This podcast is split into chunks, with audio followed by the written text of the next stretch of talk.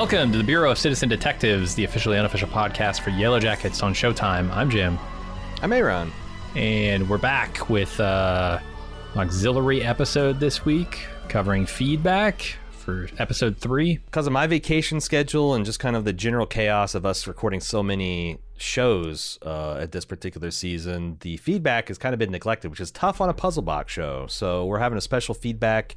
Hopefully, we can catch up and just incorporate this into the episode. But if uh, we continue to get a ton uh, and uh, the response is good, otherwise, maybe we'll we'll break these out more often. Yellowjackets at baldmove.com is where you want to send in uh, email to get a chance to be read on the feedback show. And unless there is other things to talk about, Jim, let's get right to it. Yeah, let's do it. Tracy's up first. Says, I've listened to so much of your coverage Breaking Bad, Game of Thrones, American Horror Story, Walking Dead, The Last of Us, etc. And now I question my very existence. How have I entrusted my viewing impressions to someone who cannot discern the difference between Papa Roach, Temple of the Dog, Soundgarden? This is a Shakespeare to Danielle Steel type situation. Each has their place, but they are not the same. Do better. You Uh, thought by taking a vacation you were going to get away from the consequences of your actions? Your I, I, am going to confine it to this one email out of many, many, many in the feedback section. One from Chris Cornell himself. Uh, uh, how did? Hmm. I did Uh, Lottie re- relay that message to you? Yeah, it, it it was thrown through my window, wrapped around a brick with the crazy yellow jacket symbol. Uh, Nice. And uh, you know, I'm like, gosh, dang. And apparently, and from the he said, "Actually, I quite like Papa Roach." never had a problem with them. Honestly, Yeah. considered them uh, uh, more important than our own work. But yeah, I, I, uh, I don't know. I it's like it's very rare that I give less of a shit about something than Jim does. Like I almost always give Mhm. more of a shit about things than Jim does. This grunge is the one thing where I think you care quite a bit about it more than I do. I do. It's so my preferred. I would say it's my preferred genre of all music. So, it's funny because yeah. I, I like grunge. It was okay. You know, I I, I like uh, especially Smashing Pumpkins and Nirvana. But like at this in contemporaneous to that era, I was still like an old metalhead and like Sure. indie rap guy. So and I got like I started transitioning to the the nu metal very quickly after grunge too. So like yeah, I Mhm. I kind of enjoy that I can do things like Stone Temple Garden and just sends people into a white hot frothing rage, and I have no idea why. So, Hmm. sorry, Chris Purnell. Sorry if I offended your disc photography. Parnell. You're still doing it. I really, Still I really it. enjoy your work on Archer, and uh, I Mhm. wish I knew more about grunge. Moving on to Nick and Philly says, I think the pilot said there's a storm ahead and they're going to fly around it, hence the 600 miles off course. Not sure if 600 miles is a lot or a Mm. normal distance to bypass a storm. Um, so this I got this several times too, and and it was like not something in the foreground. It was like a background kind of thing that you hear the pilots mentioning when they start getting into flight distress. Oh, okay, 600 miles seems like a big fucking diversion. That's for a hell of a storm system. That's a perfect Yeah. storm. Yeah. It seems like a big fucking diversion, but you know, uh again, I I, I don't know. Uh, Nick says, is present day Lottie's Lake Retreat located in the exact same lake by the cabin in 1996? If I so, don't believe so. If so, in 96 through 98, Nat and Travis are mapping the woods around the cabin and plane. That would explain uh, Nat being familiar with getting around Lottie's new retreat. Um, No, I think she's in New York, and they crashed in the Canadian Rockies. So we're we're way far afield. Lottie's place isn't in. Oh, right, right, Cherry right. Corners, yeah. Yeah, they didn't abduct Natalie and take her literally across the country to another you know, to the Canadian Rockies. Okay, so yeah, I can see where people might think that, but no, I, I don't think that's physically possible. Mhm. Uh, says I don't follow Reddit or social media conspiracy threads, but after Jim said the symbol looks like a bee, I kind of agree with him. But I have no fucking clue how that symbol was already there on the trees prior to the crash. I think the only explanation would be some kind of timey wimey bullshit, which I think you've suggested, right? It's possible, yeah. Um, I could see it being like Javi somehow. Uh, you know, gets out there, gets lost in time, comes back, and he is the old man who has died after spending years in the wilderness. Um, I could also see it being maybe a sleepwalking Taissa, because that's the other un unreliable thing we have going on here is like we don't know what she does uh during her disassociative time Yeah. early on in this experience. We we're kind of getting to it now, but Yeah, and Uh, I think the the most natural, like when Van's like, "How did you know this was here?" The easiest explanation is because she made it. She put him there, yeah. And, and Yeah. you have to kind of think, okay, could could this be real, right? Like, or could this have happened? Because she would have had to walk seven miles from the plane to the cabin to put that symbol there, and then walk back in the middle of the Mm. night.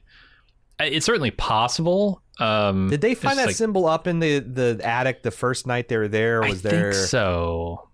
It, Yeah, it, it you, made- you watched the whole season. I didn't. I was. I wonder if there was like a single night that she could have gone up there Maybe. and explored. oh, because they don't find him the first night, do they? I didn't think so. So she might have just, yeah, the first night they were there, gone up there and put it there. They heard noise. That's what alert. is like, and I, I noticed that there's something we didn't talk about in the the the, tell, the the the the coverage of the series proper. But like, uh, was it Mary or Mar that kept hearing a dripping noise throughout this episode? Yeah, yeah, yeah. I wonder what that presages. I don't know. Because there was also dripping from the- Jackie's bony fingers, right? Does that tie That's in at true. all? It's a terrible telltale dripping of the Mhm. hideous fingers. Yeah. I don't know. Uh, I don't know. There's been a lot of talk of like you know people talking about tunnels and like maybe this is a map of tunnels and we had uh, Lottie had visions of Uh-huh. tunnels. I don't think they're the kind of tunnels you would find underneath The mine shaft, uh, a cabin in the, the the the Canadian Rockies, but we'll see. Mhm. Rusty wants to talk about cucking and reverse cuckqueaning. oh oh, boy. boy. Sean and Jeff's first sexual experience came from a similar but reverse situation. Shauna knew Jeff was hooking up with Jackie and probably felt the primal cuckquean urges back when they were just teens. The naughtiness of sleeping with her best friend's boyfriends, one of the first primal urges she succumbed to.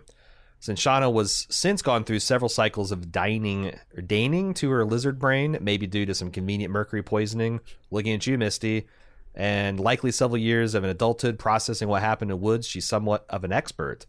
She recognizes this is happening in Jeff in his studio and tries to set his simple Papa Roach loving mind free by talking him through what's going on his head and his loins.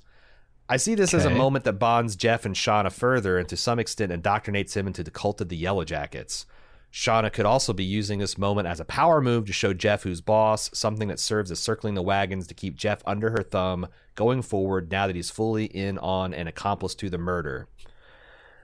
We know for sure that Travis survived the experience in the Rockies. I wonder if they do have to have some kind of sacrificial male because it does seem like in the the, the the the woodsy cult that there's this kind of very primitive sex magic Yeah. going on you know the the ritual hunting of men and the, Mhm. and, and subjugating them uh and he's kind of like the only one left now Yeah, that, Coach that Travis Ben. is dead yeah Uh, he's like, yeah, he's it. Unless they find Javi, who knows? But that would be weird. I mean, they're all Um, but kids, I do but like Javi's really a kid.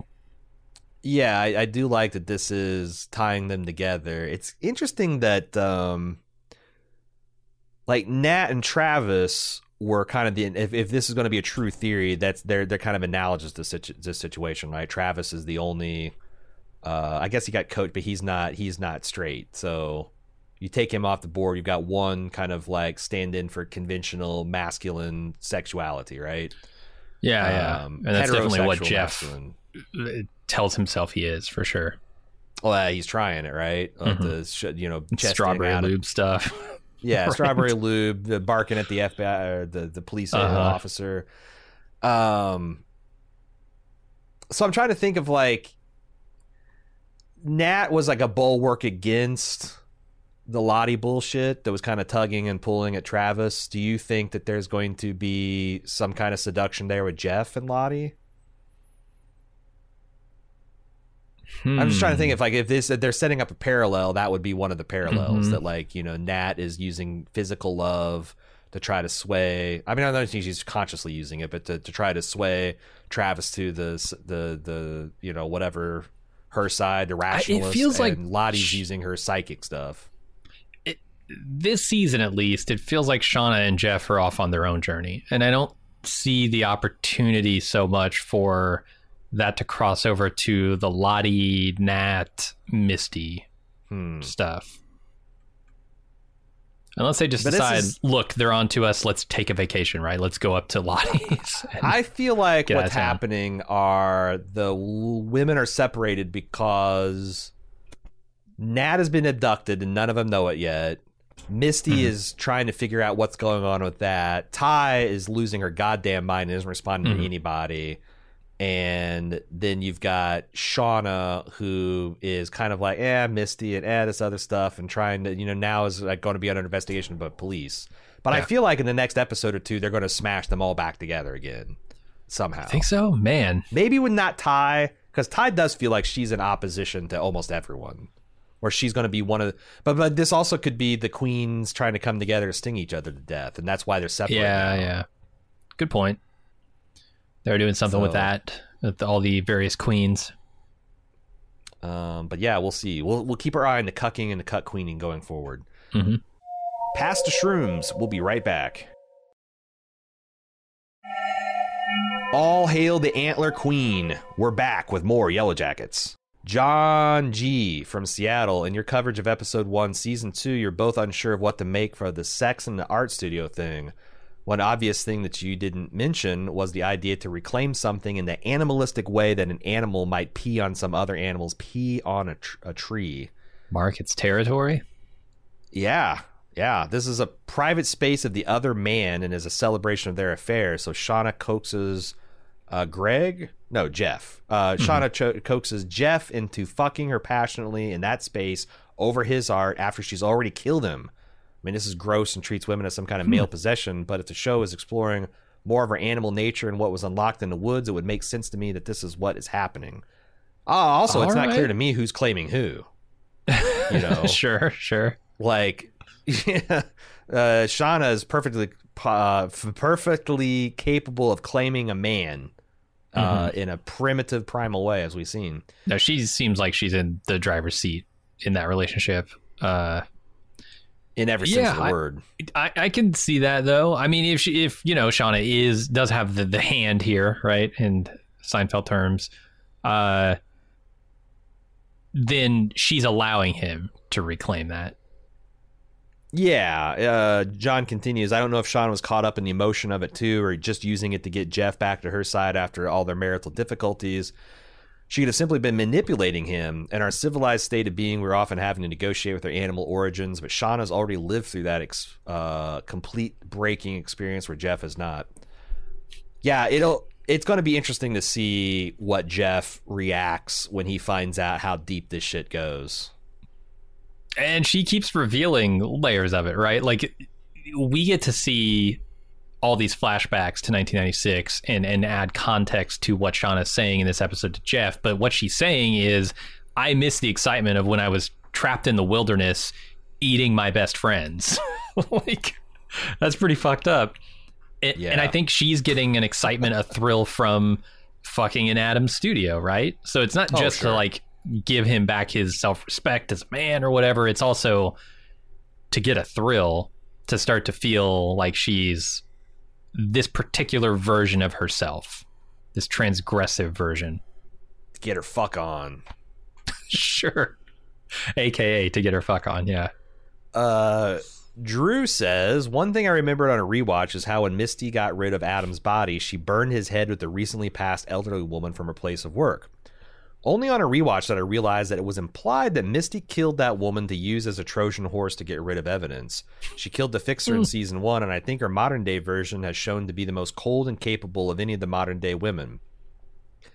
Do you agree with the uh, the intimation here that Misty killed this woman, or is the idea that old people die in this home all the time and you just In most other shows I wouldn't agree with this, but I could see it. I wouldn't put it past Misty. I was trying to think of the scene because I, I I know the scene where she put the head in with the cremation, She just kind of shows up to the visualize if she like was doing something weird with a vial or adjusted her med. I, I can't see. Uh, yeah, but I I don't It- recall it's seeing not- that. So out of line of her character at all. right, right. Um, Drew says, while I think all of the girls had to be cutthroat to survive, I think Misty has flown under the radar when it comes to how dangerous she truly is. The modern day women in season one are all dealing with the trauma in various ways, but Misty never seemed to be phased by anything she did. In a few of the last scenes of the pilot, they show Misty staring at a rat drowning in a pool. I think in this new season, her friend Crystal will be her first kill uh, or example of Misty's passiv- passivity, like with the rat in the pilot. Maybe that'll be caused by Crystal finding evidence of Misty breaking the plane's black box in early season one. I hope that plot point pays off later. Hmm. Uh, maybe They are she confessing things. shit in a bucket, Jim. Yeah. Uh, I, I, am I crazy or is that already played off? Like that told us something important about Misty, that she's willing to fuck them all over to gain a iota of social respect. Yeah, totally. But but they are So- you know sharing secrets with each other. Misty's admitting like, yeah, the bone broth might have been tasty. Uh, you know, she's telling uh, Crystal's telling Misty about like uh, absorbing her twin. All, all these secrets are being revealed. Misty might just reveal it herself, thinking she has a confidant. Oh my god! And that like, uh, could she kill and eat Crystal and then see this as like her, like my secret twin that I've got now? oh god! I am now. I have the power of three people. Yeah, Uh-huh. yeah, yeah. I've now got all these different facets. I'm a chameleon. Every one I consume is another essence that I've got. Like I, I could go. That fucking crazy hole could go deep. Oh, I like that. I like that. it would lot. be extremely transgressive for her to kill Crystal at this point. yes. But it- but it, it this would is Yellow Jacket, so it's almost certainly gonna happen. right. Makes sense. Makes sense. You think Coach is going to be the next because he's on death's door, but I think Mm. no. Well, no, it could uh, be he's at high risk of because he's also spurned Misty. yes. So he's on death's door. He's kind of mentally given up. I yeah, Mm-hmm. and then his like we talked, his thighs aren't getting any less. Well, they are. They're getting less juicy every day. Getting less meaty. Yeah. Yeah, yeah. Um, that's dark, but I like it. Drew. He continues. Misty's my favorite character, and I think Christina Ricci plays a disassociated, needy, and dangerous Reddit user very well. Will she be the unsuspecting final boss or twist villain by the end of the series, or will she be the Maybe. hero? The hero Yeah. that we don't deserve but we need, or we don't need but we deserve, or whatever. Yeah. the, the line Should be the. Batman. Yeah. I don't know, man. Uh, we'll just have to see because it could go either way. I think. Yeah. Um Melanie says, I'm a forensic DNA analyst in New York City, so I figured I'd offer some clarity on how stupid Jeff and Shauna really are. The short answer is very, because having sex and location associated with missing person homicide is incredibly stupid. However, they aren't as stupid as one might think, as this is no way a guarantee in getting caught. Holy shit. Spraying DNA in a room won't get you guaranteed caught? Tell me more, Melanie. The limitation of DNA evidence is that you need to know where to look and what you're looking for, and you need something to compare it to. No CSI person is going to be looking for semen with a black light in an art studio of a missing person if there's no reason to think a sex crime commit occurred or any crime took place in studio. Point of fact, Melanie, if I was a crime scene investigator, that black light would come out every fucking time, every fucking where. I'm not checking into a Holiday Inn without getting the black light on. You think I'm gonna go into an art studio and not expecting Mhm. sex crimes, not expecting artistically Isn't that what they teach in art school? Weird sex shit. Weird sex, yeah. That's like a whole unit. It's a whole unit. that's like a good. That's a semester's worth of education right there. Oh yeah, yeah. I mean, we need to. Someone needs to come up the next piss Christ. We gotta. We gotta keep pushing the, Mhm. the boundaries. Uh, okay. So the, that's some shaky foundations that we're not gonna have a person just show shining blue lights everywhere. Uh, they would instead search it for evidence of where he may have went or what may have happened to him, but you don't start looking for fluorescent sex stains. They would not have referenced samples of Sean or Jeff since neither of them had been convicted of a crime that we know of. There'd have been no reason to do genetic testing on Shauna in 1998. It would have been incredibly expensive and completely unnecessary to evaluate her health. Even if they did, what we look for in forensic DNA is entirely non coding regions of DNA. It tells you absolutely nothing about an individual's physical appearance or any medical condition, so comparing a medical DNA result to a forensic one is entirely useless. And the testing performed in 1998 was completely different than what we do now. It would still be useless even if it existed. It existed, rather. Most importantly, you cannot upload a DNA profile developed from a medical sample or a victim elimination sample into CODIS. Uh, CODIS stands for Combined DNA Index System, which is the computer software program that operates on the local, state, and national database of DNA profiles from convicted offenders, unsolved crime scene evidence, and missing persons. Okay. So they can't be stored in a criminal database by law. Only forensic evidence samples and convicted offender profiles can be entered in CODIS and searched against other samples. Some states allow you to upload arrestee profiles at the state or local level, but neither of them have been arrested in their adult lives, so there wouldn't be a hit. I don't know how the rules about AFIS, the automated fingerprint identification system, as well as I do CODIS, but they don't keep all the fingerprints taken for any reason in the database to be compared to crime scene prints. You have to find a suspect, fingerprint them, and compare the crime scene print to the known print if you don't get a hit in the database. Unless the show decides to do things lazily and we just have DNA equals identified suspect without an actual investigation, it's unlikely to be the thing that turns the cops on the Shauna and Jeff. Am I super cynical? But every time I see things forbidden to be done by law, I think obviously this has happened, and the Yeah. answer is not remotely zero times. Hmm Like I- it's you. illegal to murder people, to embezzle funds, and yet these things happen all the day. I I I ma- It's and I illegal to wonder crack if, people's passcodes on their phones, and that Sure. happens all the time. Yeah. I wonder if that'll be a plot point that there is either corruption or malfeasance or just negligence and just fucking not following procedure correctly that could It's illegal could, to serve uh, shots to a 16 year old girl. Uh, It so- it- it- yeah, to- totally, and they're doing and it. So and here the here the police are uh, actively going along with this kind of corruption of our youth. Yeah. Uh, also, I got three words for you Ancestry.com.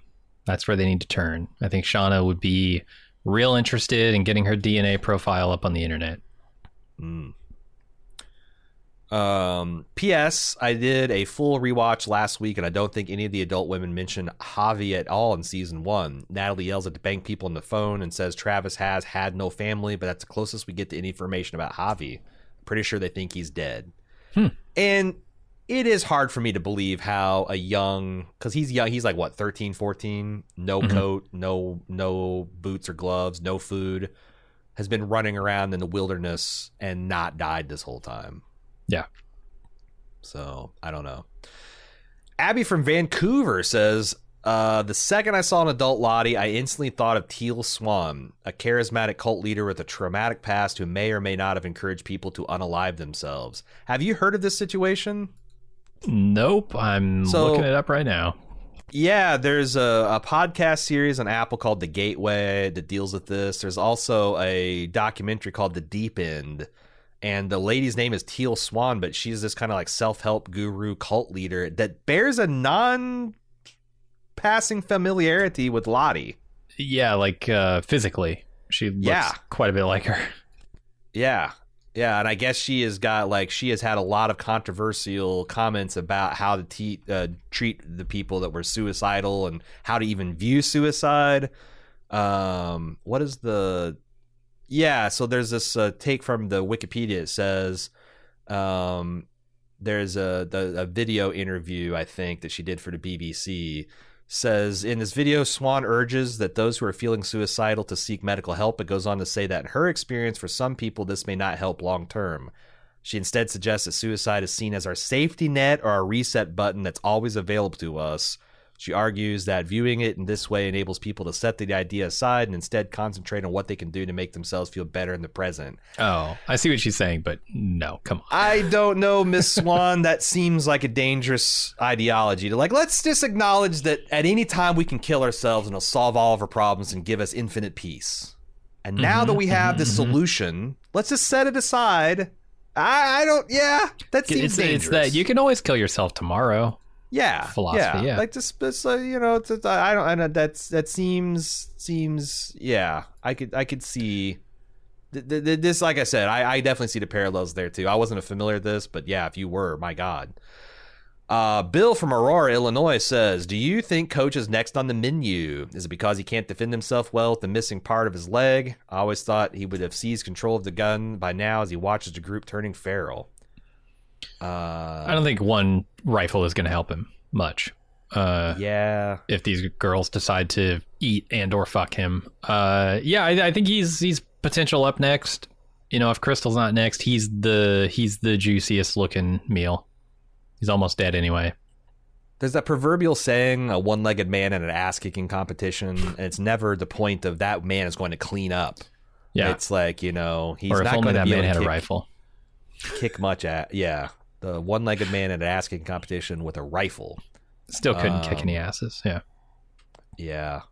No, I do think, I do think, because also I don't know what else they're going to do with him. He is an adult. He's always been a fish out of the water. He's gay. Uh-huh. That was an interesting wrinkle to them. They fully explored it in his regrets, and it's kind of like, Yep. where else has he got to go but to die? Yeah, I, I mean, I.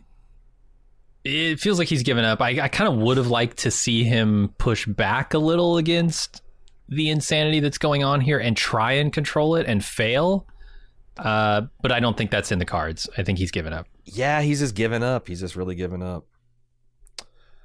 Uh, he also said he enjoyed uh, Pete on the episode. He missed Aaron's wicked one-liners. I, I just want to say I thought Mhm. uh, I listened to you guys' episode and I thought it was entertaining. I thought Pete did a great job, but also glad Yeah. that people miss me. You know, That's- sure, I'm glad to have you back too.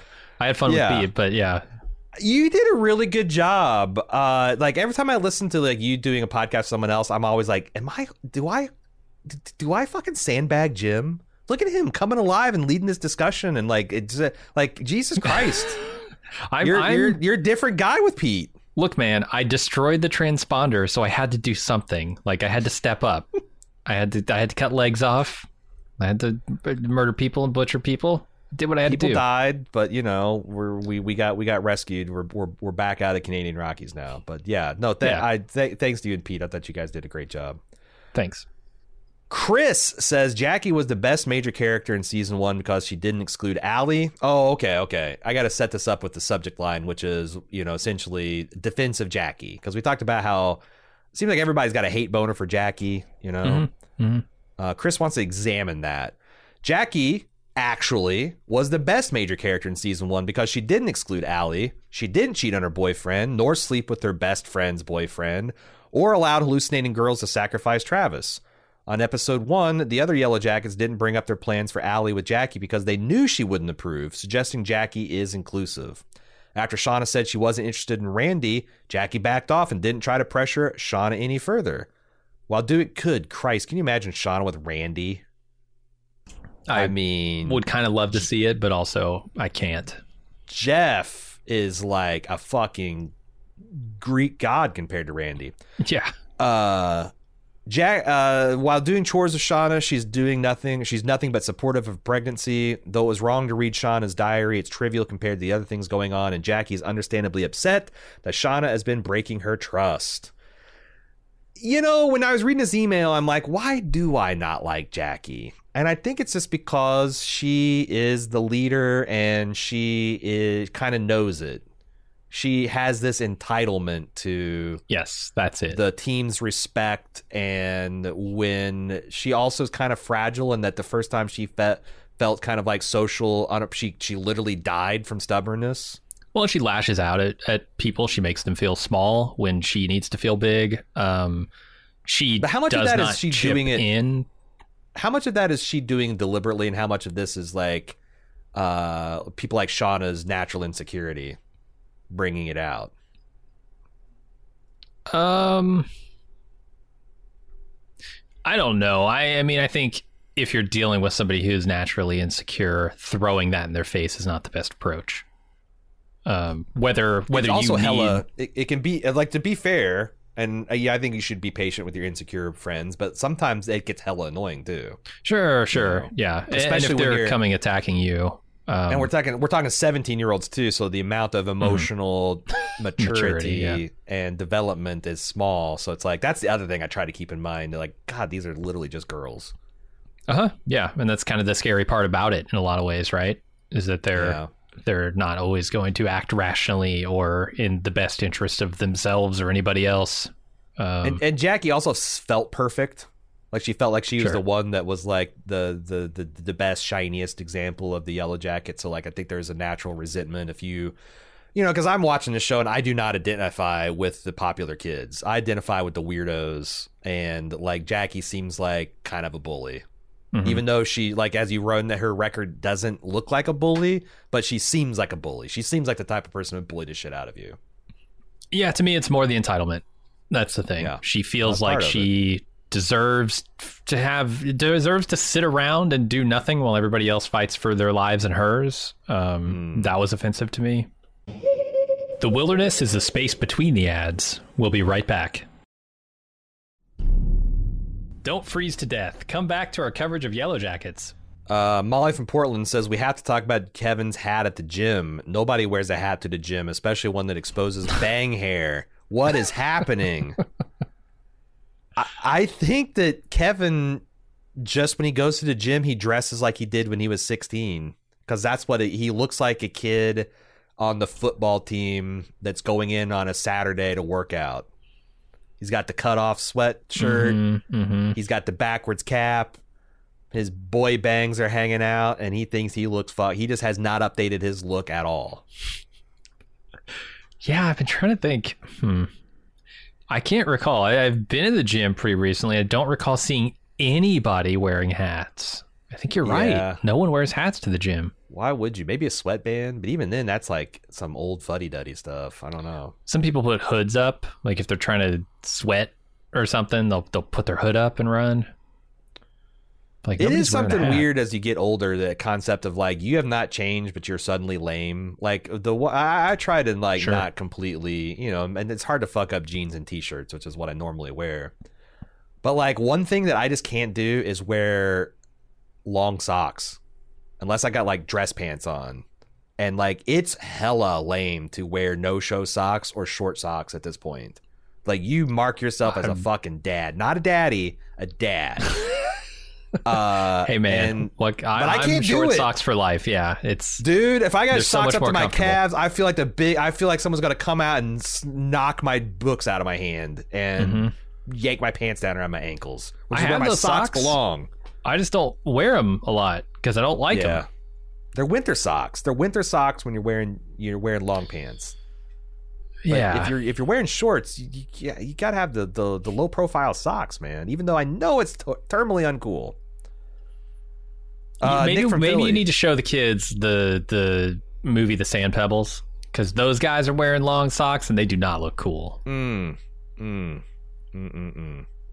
Yeah, I keep on waiting for like the late seventies to come back, where guys are wearing short shorts and their uh, their fucking socks are pulled up to their knees, and they're all Mhm. looking like Dr. J and vintage Larry Bird, and like this never looked cool, right? Like we all just, but like it's you guys are going to do it again, aren't you? You mad, you, you crazy people. Oh, it's the thing. Yeah.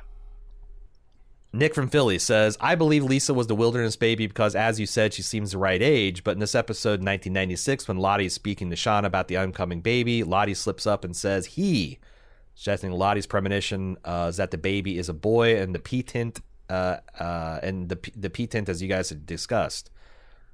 Parenthetically, they say, you don't think that Elijah Wood can pass as a 25 year old. No. No. I actually think he could with the right hair and makeup, but no, they're not going for that. Yeah, yeah, yeah. Uh, that's I uh, I think we talked about this a little bit. That is it, it's the uh, it, it could be that Lottie's wrong.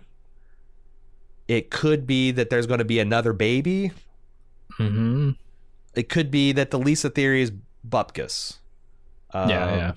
I'm I'm I'm not sure. But like I said, Lisa's the one that like it just stands out in being the right age and she's under Lottie's custody, which makes sense and a lot of a lot of stuff that Lottie's talk about makes sense in a certain point of view if if, if Lisa is the is the wilderness baby.